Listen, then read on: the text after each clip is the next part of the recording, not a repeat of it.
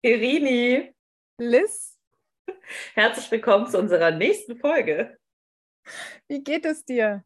Mir geht es sehr gut. Ich sitze in Stuttgart. Du bist ja leider nicht da gerade, ähm, weil du ja noch in Griechenland sitzt, richtig?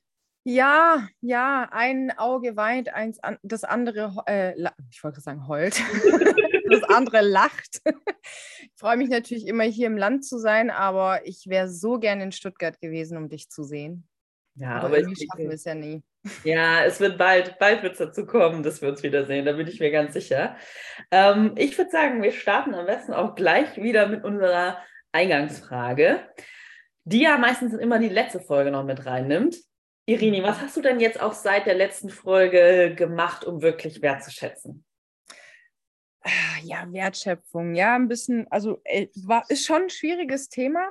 Ähm, tatsächlich war das für mich jetzt gar, gar nicht so eine große Story, die ich da habe. Ähm, ich saß draußen in der Sonne mit einem Kaffee. Ja, es war ruhig, ruhig. Ich hatte meine Ruhe. Ich habe da so irgendwo noch einen Hahn krähen gehört kam die Katze von uns bei mir auf den Schoß und diese ganze Wärme, die ich da gespürt habe von der Sonne, von der Katze und die innere Wärme, die ich hatte, das, ich habe da so viel ähm, also ich konnte das so wertschätzen in dem Moment. Und du hattest ja auch noch gesagt, dass wenn man selber in sich ja sein, sein Selbstwert kennt und sich selbst auch wertschätzt, dass man auch nach außen hin Wertschöpfung betreiben kann. Und genau das habe ich in dem Moment gefühlt. Wert, Wertschöpfung, ja. Okay. Wer, Wertschätzung. hey, aber eine Wertschöpfung, weil du ja Energie bist. Also, oh, yes. Hey, was ist denn los mit mir? Immer mit meinen Sprachfehlern hier. Immer noch intrinsisch, ne? Hey, wir können ein Shotspiel irgendwann draus machen. Ist doch gut. Ist doch gut. Wir sagen euch Bescheid, liebe Leute. Gudi, erzähl einfach du schnell von deiner Geschichte, damit das. Ja, äh, bei mir ist es ja so, dass ich, dadurch, dass wir das Thema angesprochen hatten, ne, äh, da ist es immer super präsent bei mir. Ne? Und dann spreche ich mit Leuten drüber und unterhalte mich und habe auch aktiv ja, mehr Menschenwert geschätzt. Ich hatte äh, zum Beispiel auch meinen beiden Chefs nochmal aktiv sagen können, hey, danke, dass ihr mir den Raum bietet, äh, mich weiterzuentwickeln, weil ich glaube, das ist auch einfach immer wichtig. Und natürlich auch Freunden, Kollegen. Also ich habe schon wirklich darauf geachtet, das zu kommunizieren und vielleicht auch auf unterschiedlichen Ebenen. Also auch mal zu sagen, hey, vielen Dank für deine Energie, ja, um so ein bisschen spezifischer reinzugehen. Ähm, ja, war auf jeden Fall sehr, sehr spannend und möchte ich natürlich auch für mich irgendwie weiter da behalten. Das ja. aktive Kommunizieren, gell? Ja, ja. ja. Aber ich würde sagen, äh, wir starten mal auch mit unserem heutigen Thema. Und zwar geht es ja um das Thema Multitasking, meine Lieben.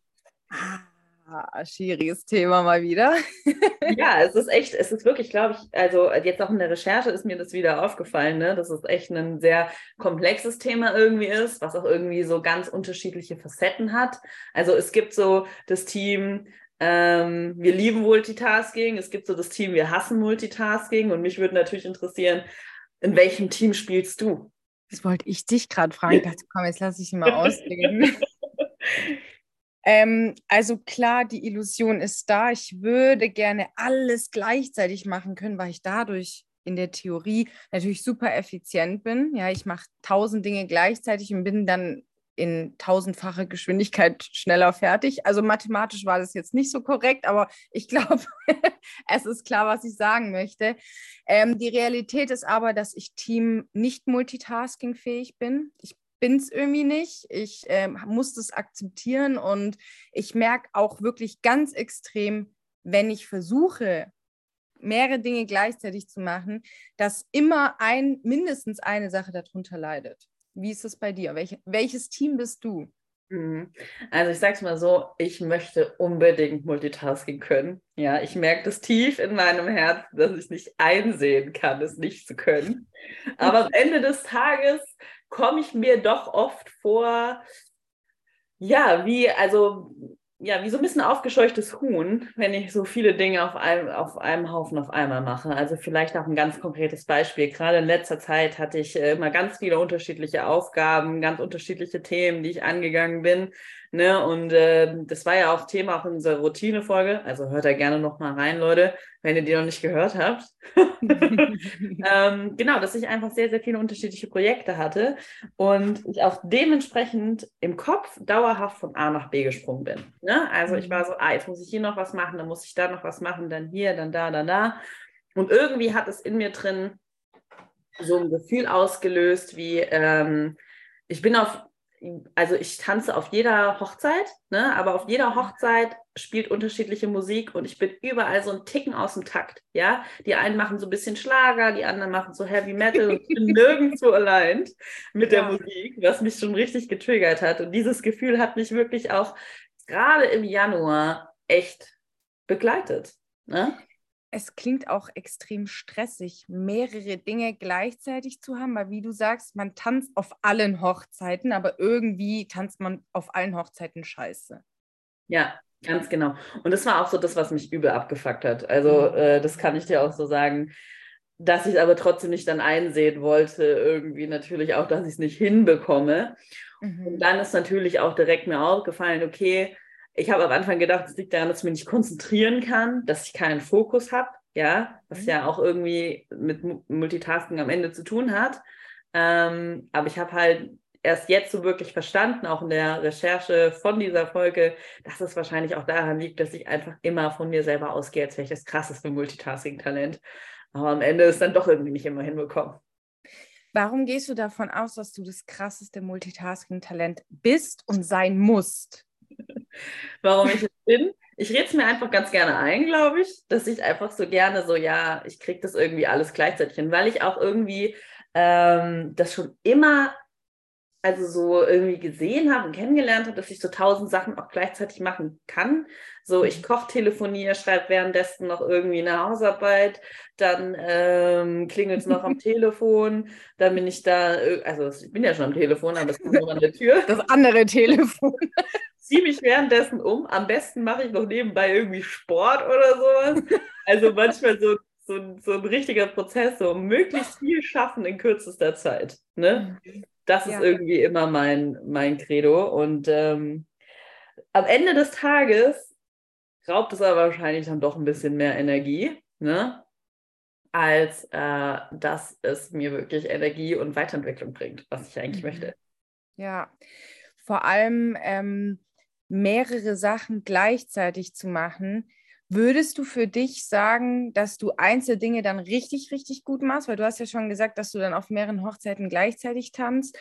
Wenn du jetzt kochst, telefonierst, dich umziehst, Sport machst und alles währenddessen, würdest du sagen, du machst eine Sache davon wirklich gut oder sind alle einfach scheiße? Einfach alles scheiße. Das kann ich auch ganz ehrlich so. Ich habe das Gefühl, dass so die letzten 10% bei mir immer fehlen. Weißt du, so, dann ist es so, dann schicke ich die E-Mail raus, ja, und dann habe ich da sieben Rechtschreibfehler drin. Oder ich habe das Datum verdreht. So richtige Dummheitssachen, die dann natürlich mhm. im Nachhinein ein übelst ärgern, ja, und man sich einfach denkt, nee, hätte ich das einfach nur einmal mit ein bisschen mehr Konzentration gemacht, mhm. dann wäre es einfach besser gegangen. Aber ich merke einfach auch, ich weiß nicht, wie es bei dir ist, mir fällt es unfassbar schwierig, mich zu konzentrieren, mich wirklich auf eine Sache zu konzentrieren, also wirklich nur eine Sache zu tun, ja, mhm. und alles andere auszublenden. Ja, ja. Ähm, ich glaube, das ist aber die eigene ähm, ähm, Erwartungshaltung, die man hat. Und ich glaube auch so ein bisschen, dass so ein gesellschaftliches Ding ist, dass es so cool und modern ist. Hey, ich habe, ähm, während ich dies mache, mache ich noch 20 andere Dinge und ich habe natürlich alles perfekt gemacht. Also ich habe so ein bisschen das Gefühl, das wird uns von der Gesellschaft so ein bisschen vorgesetzt, dass das das Nonplusultra ist. Und natürlich jemand wie du, der auch ähm, immer sehr, sehr hohe Ansprüche an sich selbst hat, natürlich dann auch diese, diese Erwartung erfüllen will. Und ich muss sagen, ich habe sehr schnell bei mir gemerkt, dass ich einfach kein Multitasking-Mensch bin. Dass ähm, kleine Geschichten wie zum Beispiel, ich saß an meiner Bachelorarbeit, äh, meine Mutter war in der Küche und ich sage zu ihr, ich muss arbeiten und ich schreibe und sie redet aber parallel noch mit mir. Und auf der einen Seite nervt es mich, auf der anderen Seite bin ich aber auch so ein bisschen so, hm, sie lenkt mich ab, perfekt die Möglichkeit, um nicht weiter zu schreiben.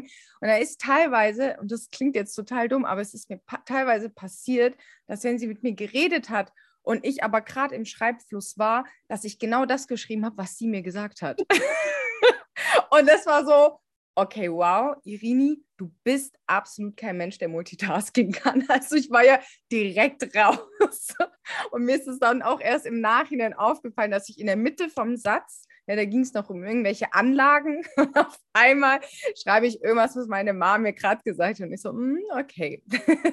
Ein kleines Transkript direkt gemacht. Richtig geil. ja. Aber spannend.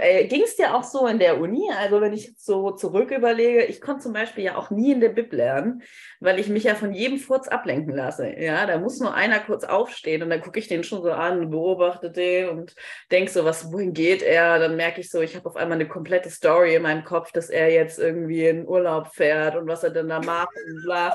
Ich bin auf einmal in einer ganz anderen Welt angekommen. Komplett abgeschlossen. Ja, wie war das? Aber ist es dann schon, ist es Multitasking oder ist es dann die reine Konzentration? Weil das Multitasking wäre jetzt für mein Empfinden, wenn ich es jetzt auf die Uni übertrage, das habe ich nämlich anfangs in der ersten Prüfungsphase versucht. Ich lerne zwei Stunden Fertigungsmanagement, danach lerne ich zwei Stunden Mathe, danach zwei Stunden ähm, keine Ahnung was und dann hatte ich meinen ganzen Tag mit ganz, ganz vielen kleinen Fächern vollgebombt.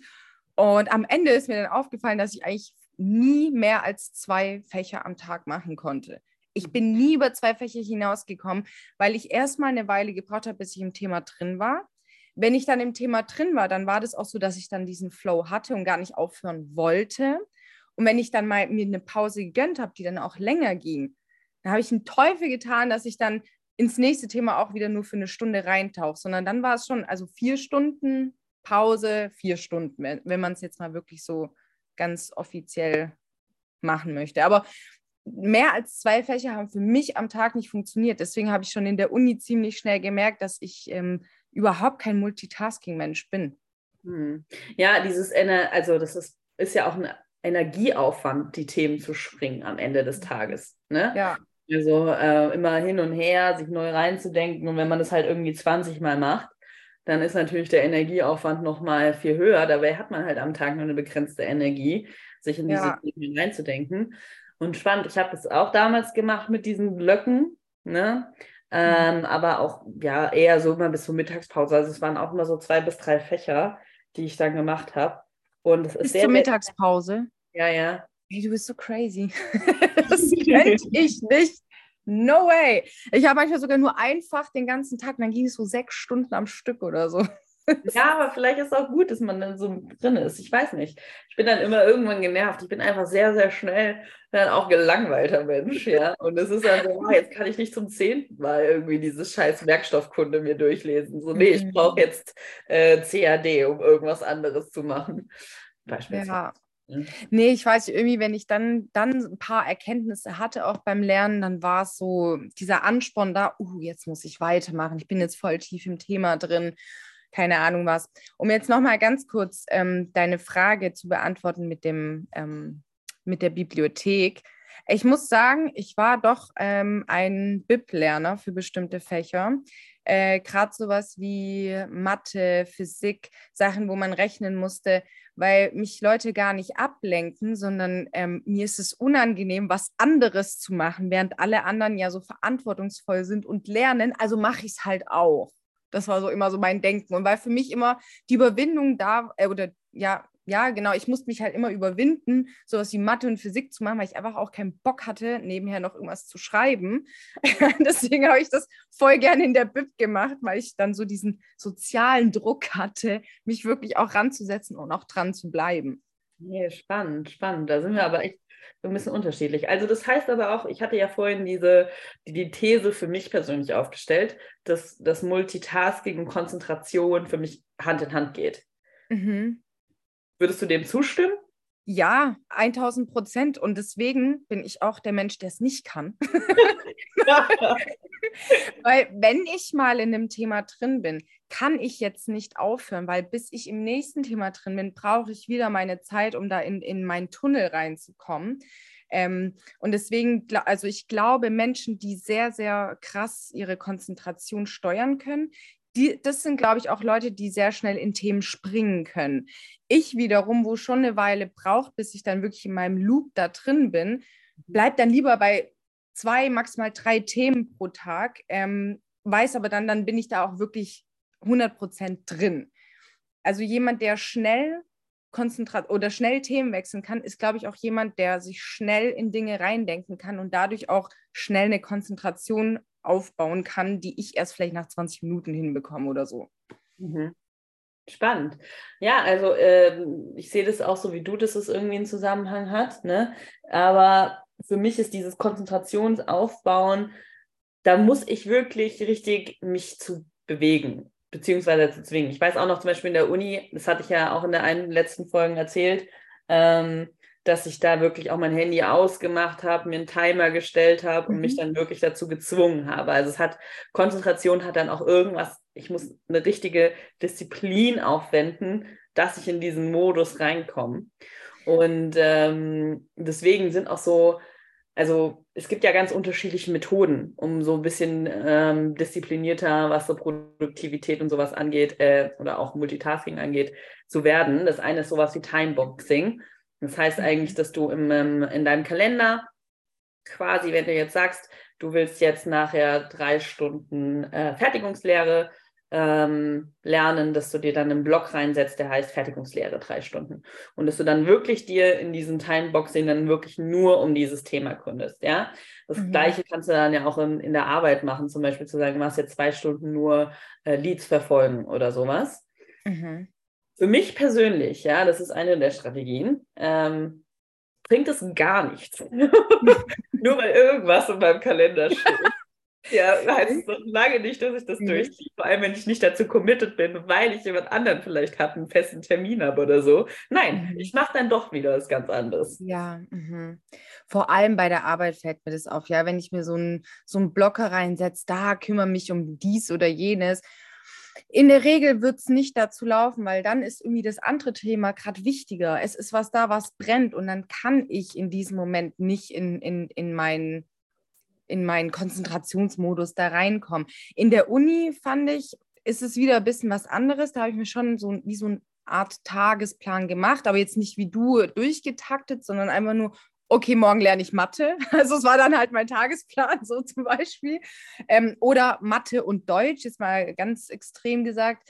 Ähm, wenn ich dann aber gemerkt habe, dass ich in Mathe super tief drin bin und es mir gerade auch Spaß macht, weil ich gerade was mal endlich verstehe, dann habe ich auch kein Deutsch mehr gemacht an diesem Tag. Also da habe ich dann doch gemerkt, ich bin so tief in meiner Konzentration, ich nutze jetzt diesen Flow, den ich gerade habe. Und deswegen, ich finde so Blocker an sich sind ganz praktisch für Zeiten, wo man sagen kann, dass da nichts anderes reinkommt, wie zum Beispiel, ich finde so ein Freitag ist immer so ein Tag, wo eher weniger Termine bei der Arbeit sind, wo man sagen kann, okay, die ersten drei Stunden, ich kümmere mich mal um alle meine E-Mails oder um mein LinkedIn oder keine Ahnung, was, um was sich Leute halt auch bei der Arbeit kümmern. Ähm, und es kommt natürlich auch immer auf die Arbeit drauf an, aber ich glaube, es gibt bestimmte Tage und Zeitpunkte in der Woche, wo man es gut machen kann, wo man sich auch dran halten kann Genauso wie es es aber auch nicht gibt. Dienstagmorgens. Meisten, die meisten Leute haben da unglaublich viele Termine. Kannst du, kannst du dir gerne einen Blocker reinsetzen? Die Leute machen ja trotzdem Termine rein. Ist ja scheißegal, ob du da was drin hast oder nicht. Und da werde ich natürlich bei der Arbeit, habe ich natürlich jetzt nicht die Freiheit zu sagen, ich sage den Termin ab, damit ich meinen Blocker einhalte. Ja, das bringt mich auch direkt zur, zur, zu dieser zweiten Produktivitäts- äh, Theorie oder, oder Maßnahme, die man machen kann, um halt mehr zu sich zu fokussieren und mehr Konzentration zu haben. Das ist dieses klassische Deep Work. Das wird hier gerade auf LinkedIn unfassbar gehypt. Ja, das ist eigentlich so das Prinzip, dass du äh, dir einen Blocker jeden Tag setzt, quasi so von 8 bis 10.30 Uhr beispielsweise, wo mhm. du gar keine Termine zulässt, wo du 100 Prozent äh, alles ausmachst und wirklich nur dich in diese Deep Work-Modus reinbegibst. Ja, zum Beispiel mein Chef, der macht es so, dass er vor 13 Uhr gibt es keine Termine. Das funktioniert vielleicht auch gut, wenn du ein Chef bist. Ich wollte es gerade sagen, ja. Aber für mich hat das irgendwie, also ich weiß es nicht. Ich habe es bisher noch nicht hinbekommen, dass das irgendwie wirklich durchgezogen wird. Äh, ja. Dann habe ich eine Frage. Also wenn, wenn du sagst, bis 13 Uhr kommen keine Termine rein, wie sieht es aus mit Ad-Hoc-Fragen? Also tatsächlich ist es so ein Teils-Teils-Ding. Also mhm. manchmal weiß ich, dass das nicht kommt, dann eine Antwort äh, vor äh, nach 13 Uhr und manchmal ist er auch nochmal online. Also ich glaube, da ist er mhm. sehr flexibel, was das angeht. Er ist mhm. auf jeden Fall auf Slack offline bis dahin. Ne? Mhm. Also äh, das macht er schon. Und ich glaube auch, für ihn ist das super geil. Mhm. Aber ich bin mir auch noch nicht so sicher, ob das für mich wirklich was bringen würde, weil ähm, ich dann auch halt irgendwelche anderen Aufgaben wieder mache, die so semi-wichtig sind. Mhm. Und mir so denke, so, okay, ja gut, ich bin in der Deep Work-Phase, aber ich mache dann am wenigsten die Aufgaben, die wirklich eigentlich für Deep Work wichtig sind, sondern fange dann auch wieder an, eher mit meiner LinkedIn-Routine oder mit Deep Work, weil ich so ein Typ bin, ich will mich in den Arbeitstag reinflowen, ja. Ich möchte auch einfache Aufgaben reinstarten, damit ich schnelle mhm. Erfolge habe und dann am ja. Ende des Tages quasi die großen Blocker nur noch habe. Das, das klingt an sich ja auch gar nicht, gar nicht schlecht, dass man mit einfachen Dingen anfängt, um die Erfolge dann auch wirklich mitzunehmen. Aber ich muss sagen, ähm, gerade jetzt das Beispiel bis 13 Uhr keine Termine ähm, oder offline sein. Ich finde, das kannst du eigentlich nur machen, wenn du A, selbstständig bist und B, mit niemand anderem zusammenarbeitest. Ähm, weil, was, wenn ich eine Frage habe als Chef jetzt, der sich den Blogger bis 13 Uhr, ich, wenn ich jetzt nach außen hin anfange zu kommunizieren, dann heißt es ja schon für die anderen, mit denen ich kommuniziere, ah, ganz so streng kann man diesen Blocker jetzt auch nicht mehr nehmen. Genauso aber auch, wenn ein Mitarbeiter von mir eine sehr wichtige Frage gerade hat, die vielleicht was irgendwie mit einem Kunden zu tun hat, würde ich es auch, also mir echt den Arsch beißen, wenn ich die Frage erst um 14 Uhr gelesen habe, die Frage aber um 10 ultra wichtig war. Und deswegen, gerade auch als Chef, wo man ja sagt, die Türe ist immer offen, finde ich es schwierig, sich da so ganz krasse Blocke reinzusetzen. Wie gesagt, an so einem Freitag finde ich das nicht so dramatisch. Da passiert meistens nicht so viel. Aber an allen anderen Tagen könnte ich persönlich, aber das ist meine persönliche Meinung, nicht damit ähm, fein sein. Ja, ja, bin ich ganz bei dir. Ich habe jetzt natürlich noch eine weitere Methode und die mhm. spricht gegen meine Natura, die ich gerade eben gesagt habe, nämlich, dass ich immer gerne mit leichten Aufgaben rein starte in den Tag. Mhm. Es gibt mhm. die Methode Eat the Frog, ja, dass du genau mit der, mit der du am meisten Probleme hast, am meisten Hemmschwelle hast, die zu erledigen, eigentlich anfängst am Tag, dass sie einfach weg ist. Habe ich mal probiert, ich habe es nie gemacht. Ich habe mir so einen Blocker reingestellt, Eat the Frog, ist es nie passiert. Aber ganz kurz, ganz kurz. Wie wird denn die Herangehensweise gerechtfertigt bei Eat the Frog? Ja, dass es halt dann weg ist und dass du dann direkt mit den anderen Aufgaben dann arbeiten kannst, die dir Ja, ja, ja. Aber wenn ich jetzt mal zurückdenke, okay, mein Frog in der Uni war Thermodynamik. War die Uni an sich. War die Uni? nee, aber also ich weiß es nicht. Ich, ähm, das wäre auch nicht meine Art und ich glaube auch nicht, also ich, ich würde gern einen Menschen kennenlernen, der das macht, weil ich glaube nicht, dass Menschen dazu gemacht sind, sich mit einem Riesenberg an oder mit einer, mit einer sehr, sehr, sehr komplexen Aufgabe erstmal zu beschäftigen, wo du ähm, vielleicht den ganzen Tag dran sitzt, vielleicht auch demotiviert bist. Ähm, inwiefern sollte es mich anspornen, nochmal so eine Scheiß zu zu machen. Also das verstehe ich nicht. Ich glaube, die Strategie, die jetzt du zum Beispiel gerade erklärt hast, ähm, die leichten Aufgaben zuerst und dann steigernd, ich glaube, das, das macht es ähm, deutlich einfacher, wirklich auch mal zu starten, weil meistens ist ja das Problem zu starten. Wenn ich aber schon weiß, es warten sechs Stunden Thermodynamik auf mich, ich werde alles finden, das ich machen kann, um nicht in diese sechs Stunden Thermodynamik-Blocke rein zu müssen. Ja, same. Ich prokrastiniere sofort. Ich so, ah, ich muss jetzt hier ganz wichtig nochmal die Leisten von meiner Wand absaugen, weil ich sehe da gerade einen Staubkorn. So fängt es dann an. Und es ja. geht ja den ganzen Tag, bis ich dann abends um 19 Uhr so denke, so, damit eigentlich wollte ich ja diese Aufgabe machen. Aber ich äh, und ich so beschäftigt. Ja, ja, ja. Waren so Und es hinterlässt aber auch äh, bei einem selber ein schlechtes Gefühl, ja. Aber das zum Thema Konzentration auf jeden Fall. Ja. Also es ist wirklich sehr, sehr spannend und ich glaube, es ist wahrscheinlich wirklich eine sehr individuelle Geschichte, wie man dieses Thema auch Konzentration machen kann, weil am Ende ähm, ja, ist ja Konzentration ein wichtiger Bestandteil von Multitasking. Und ich glaube, da können wir jetzt mal wieder, wieder mal so ein bisschen diese, diese Schleife zum Thema Multitasking irgendwie äh, vielleicht uns nochmal nehmen und darüber nochmal sprechen. Ähm, mhm. Du hast zwar, ja auch was recherchiert. Ja, genau. Und zwar eine Sache, unabhängig jetzt von der Recherche. Jeder kennt doch diese Aussage, dass Frauen deutlich äh, mehr multitaskingfähig sind als Männer. Was sagst du dazu? Ähm, ich kenne diese Aussage. Ich würde behaupten, ja, aber wahrscheinlich kriegst du jetzt irgendeine Studie mit oder irgendeine Erkenntnis, die genau das Gegenteil behauptet. Also, ähm, bei mir daheim wurde das sehr oft gesagt. Meine Mutter hat sich mit dieser Aussage immer wieder geschmückt, ähm, dass sie alles gleichzeitig kann, aber dann wahrscheinlich doch irgendwie in allen kleinen Tasks untergegangen ist. Ähm, dadurch, dass ich das auch immer wieder gehört habe, wollte ich mir das auch selber immer beweisen. Und ich war auch jahrelang überzeugt davon. Frauen können besser Multitasking auf, äh, als Männer. Ähm, tatsächlich, als ich dann auch in der Uni gestartet bin und es ja dann auch anfing, dass man auch allein gelebt hat und ähm, generell die Uni, einen Job noch nebenher, das heißt viele, viele Aufgaben hatte, ist mir schon aufgefallen, dass es einfach nicht meins ist. Also selbst am gleichen Tag äh, arbeiten und Uni zu haben, fand ich schon, äh, hat schon irgendwie nicht, nicht gefruchtet, war nicht so produktiv, weil ich, während ich äh, Sachen für die Uni gelernt habe, wieder an die Arbeit gedacht habe und andersrum. Irgendwie konnte ich mich nie auf eine Sache konzentrieren. Und deswegen habe ich jetzt mal so ein bisschen geguckt, stimmt das Ganze oder ist es nur etwas, womit wir Frauen uns auch damit schmücken wollen?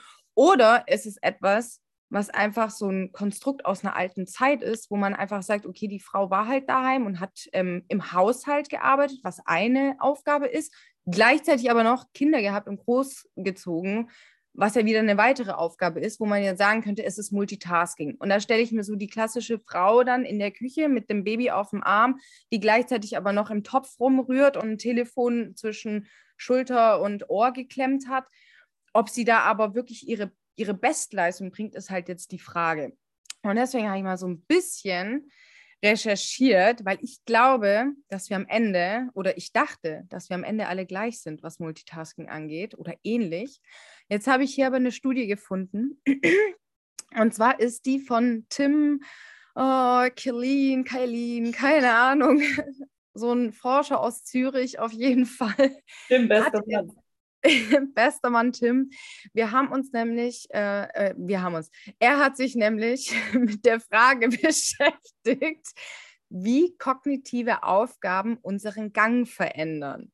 Gang im Sinne von Laufen, okay? Mhm. Und da wurden Menschen, also Männer und Frauen unterschiedlichen Alters auf ein Laufband gestellt und die mussten einen Stroop-Test machen. Ein Stroop-Test ist, wenn dann zum Beispiel blau geschrieben steht, in einer grünen Farbe und man dann zum Beispiel sagen muss, in welcher Farbe es geschrieben wurde. Okay, also so ein bisschen so, so ein Mindfuck-Zeug. Auf jeden Fall ähm, sind die Leute erstmal gelaufen ohne diesen Stroop-Test, okay? Und es ist ganz normal, dass wenn du läufst, die Arme auch irgendwie mitschwingen. Und das Ganze passiert ja irgendwie nicht automatisch. Du denkst ja beim Laufen nicht drüber nach, dass deine Arme schwingen. Ähm, das Ganze ist dann aber rausgekommen, dass das Ganze doch gar nicht so unautomatisch funktioniert, wie wir das annehmen, sondern das Ganze wird von gewissen Zentren im Gehirn gesteuert. Und ähm, parallel wurde, wie gesagt, beim Laufen dieser Stroop-Test gemacht. Ja? Das heißt, es wurden parallel von einem Gehirnbereich zwei Aufgaben erledigt. Einmal dieser sprachbasierte Stroop-Test, ja, das ist, ähm, wo halt vor allem das Sprachzentrum ähm, beansprucht wird. Das ist die linke Gehirnhälfte und aber auch bei der, bei der Bewegung des Armes der rechte Arm. Das heißt ebenfalls die linksgelegene Hirnhälfte. Letztendlich ist dann aufgefallen, dass ähm, bei Männern und Frauen jenseits der Menopause während diesem Stroop-Test ähm, der rechte Arm weniger stark mitgeschwungen ist und die irgendwann asymmetrisch gelaufen sind. Das heißt, es gab einen Störeffekt. Es war zu viel für diese eine Gehirnhälfte. Und eine von den Leistungen, beziehungsweise beide Leistungen, waren dann in geminderter Form da. Die Menschen waren unkonzentriert, die haben oft Fehler gemacht, sind aber auch gleichzeitig irgendwie nicht mehr richtig gelaufen. Also komplettes Chaos.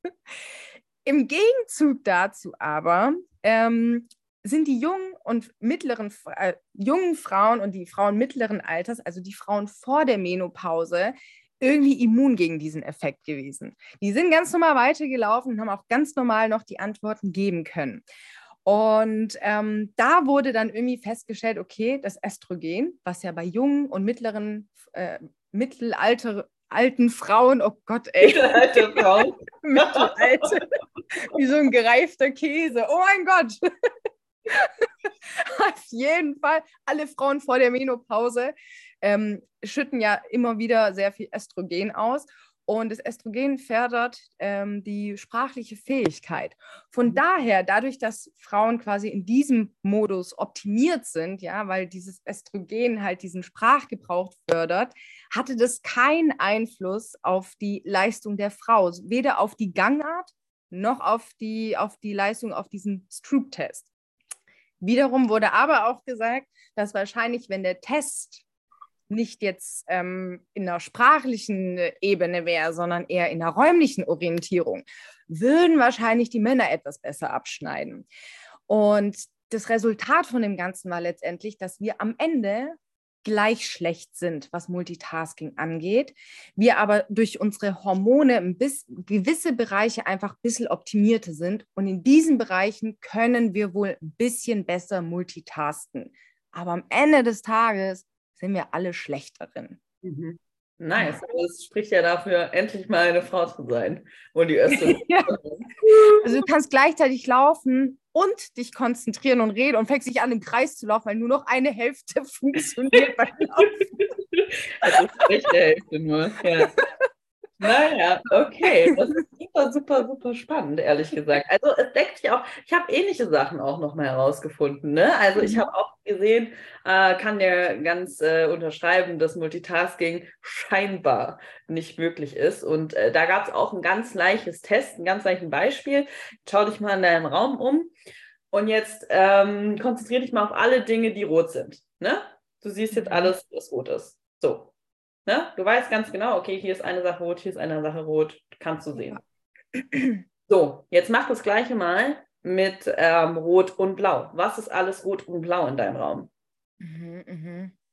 Automatisch merkst du, es ist anstrengender, Mhm. Es ist automatisch eine Reihenfolge in deinem Kopf da. Du kannst nicht beides gleichzeitig wahrnehmen, rot und, und blau. Ist rot und dann blau, ja. Genau, man macht es automatisch nacheinander. Und das zeigt eigentlich auch nochmal im ganz Kleinen für uns, jetzt hier als kleines Experiment und auch die Gang da draußen, ähm, dass wir eigentlich wirklich immer nur von A nach B springen. Und wenn wir das tun, dass diese Sprunghaftigkeit einfach auch mehr Energie kostet.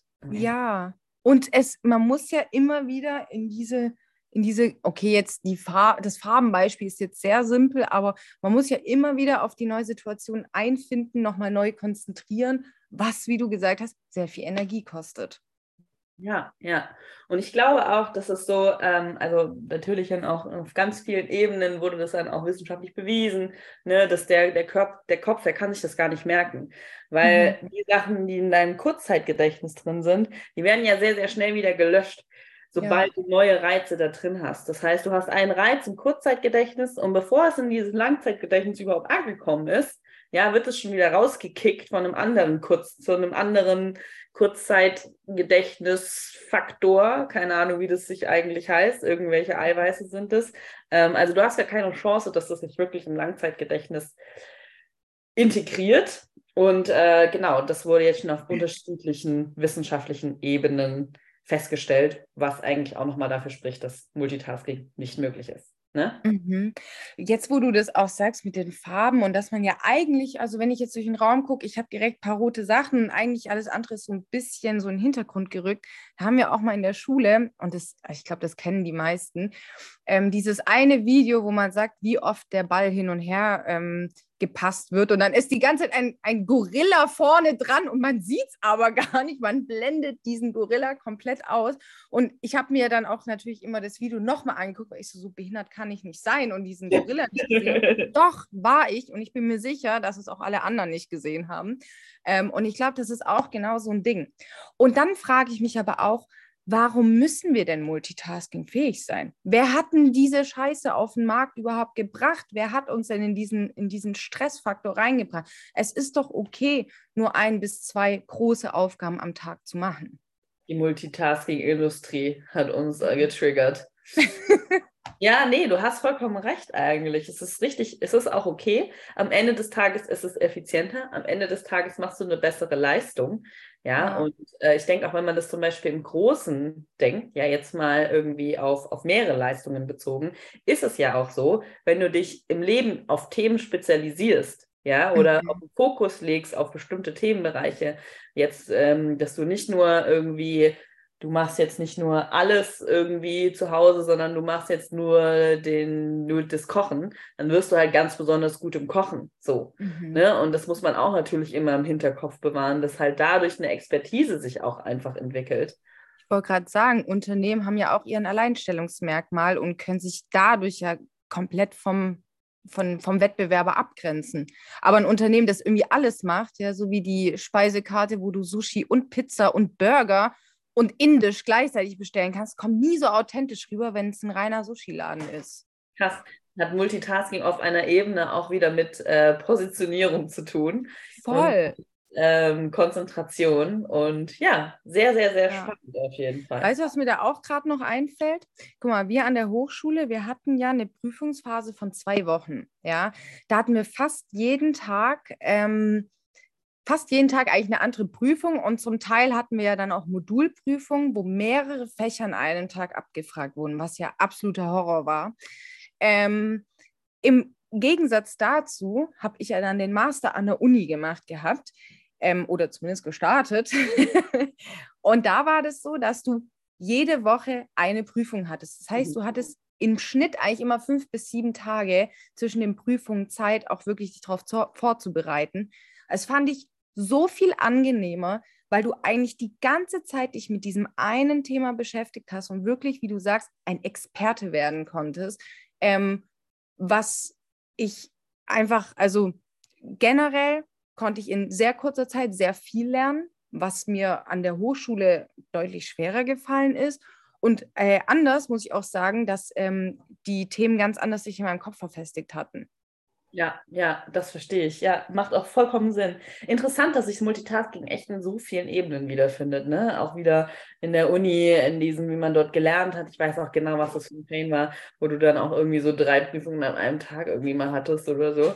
Also das ist ja wirklich, äh, ja, ein Kaliber, würde ich jetzt mal sagen. Spannend. Also, was ist denn jetzt hier auch unsere, unsere Zusammenfassung auch vielleicht von dem gesamten Thema? Ja, Multitasking ist absolute Reizüberflutung, würde ich sagen, oder? Ja, absolut. Aber irgendwie will ich es trotzdem noch gerne können. ja, ja, ich sag ja, irgendjemand hat mal dieses Gerücht in die Welt gesetzt, dass man das können sollte und dass es auch irgendwie mit, mit Können gleichgestellt wird.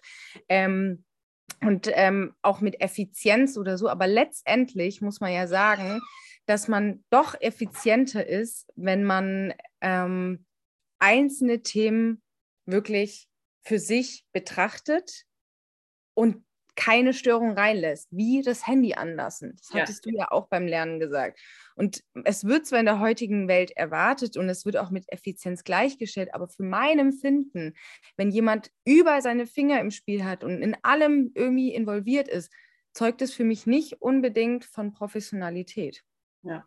Ja, es ist auch dann natürlich sofort eine Reizüberflutung. Ne? Also ich glaube auch, man kann es, man kann sich teilweise auch ja gar nicht davon wehren, eine gewisse Multitasking zu haben, weil du ja, wenn du jetzt zum Beispiel draußen lernst, dann läuft jemand los, dann bist du ja automatisch mit deiner Aufmerksamkeit auch woanders. Mhm. Deswegen muss man sich, glaube ich, wirklich auch, wie du schon sagst, eigentlich auch diese Zeit nehmen und diesen Fokus zu etablieren. Ne? Ja, und um nochmal den äh, Kreis mit Männern und Frauen zu schließen, wir sind alle gleich gut, wir sind gleich schlecht, ähm, aber man kann am Ende nicht sagen, dass ein, eins der beiden Geschlechter besser im Multitasking ist. Deswegen, liebe Frauen da draußen, stresst euch nicht mit dieser Aussage, ihr müsst irgendwie multitaskingfähig sein.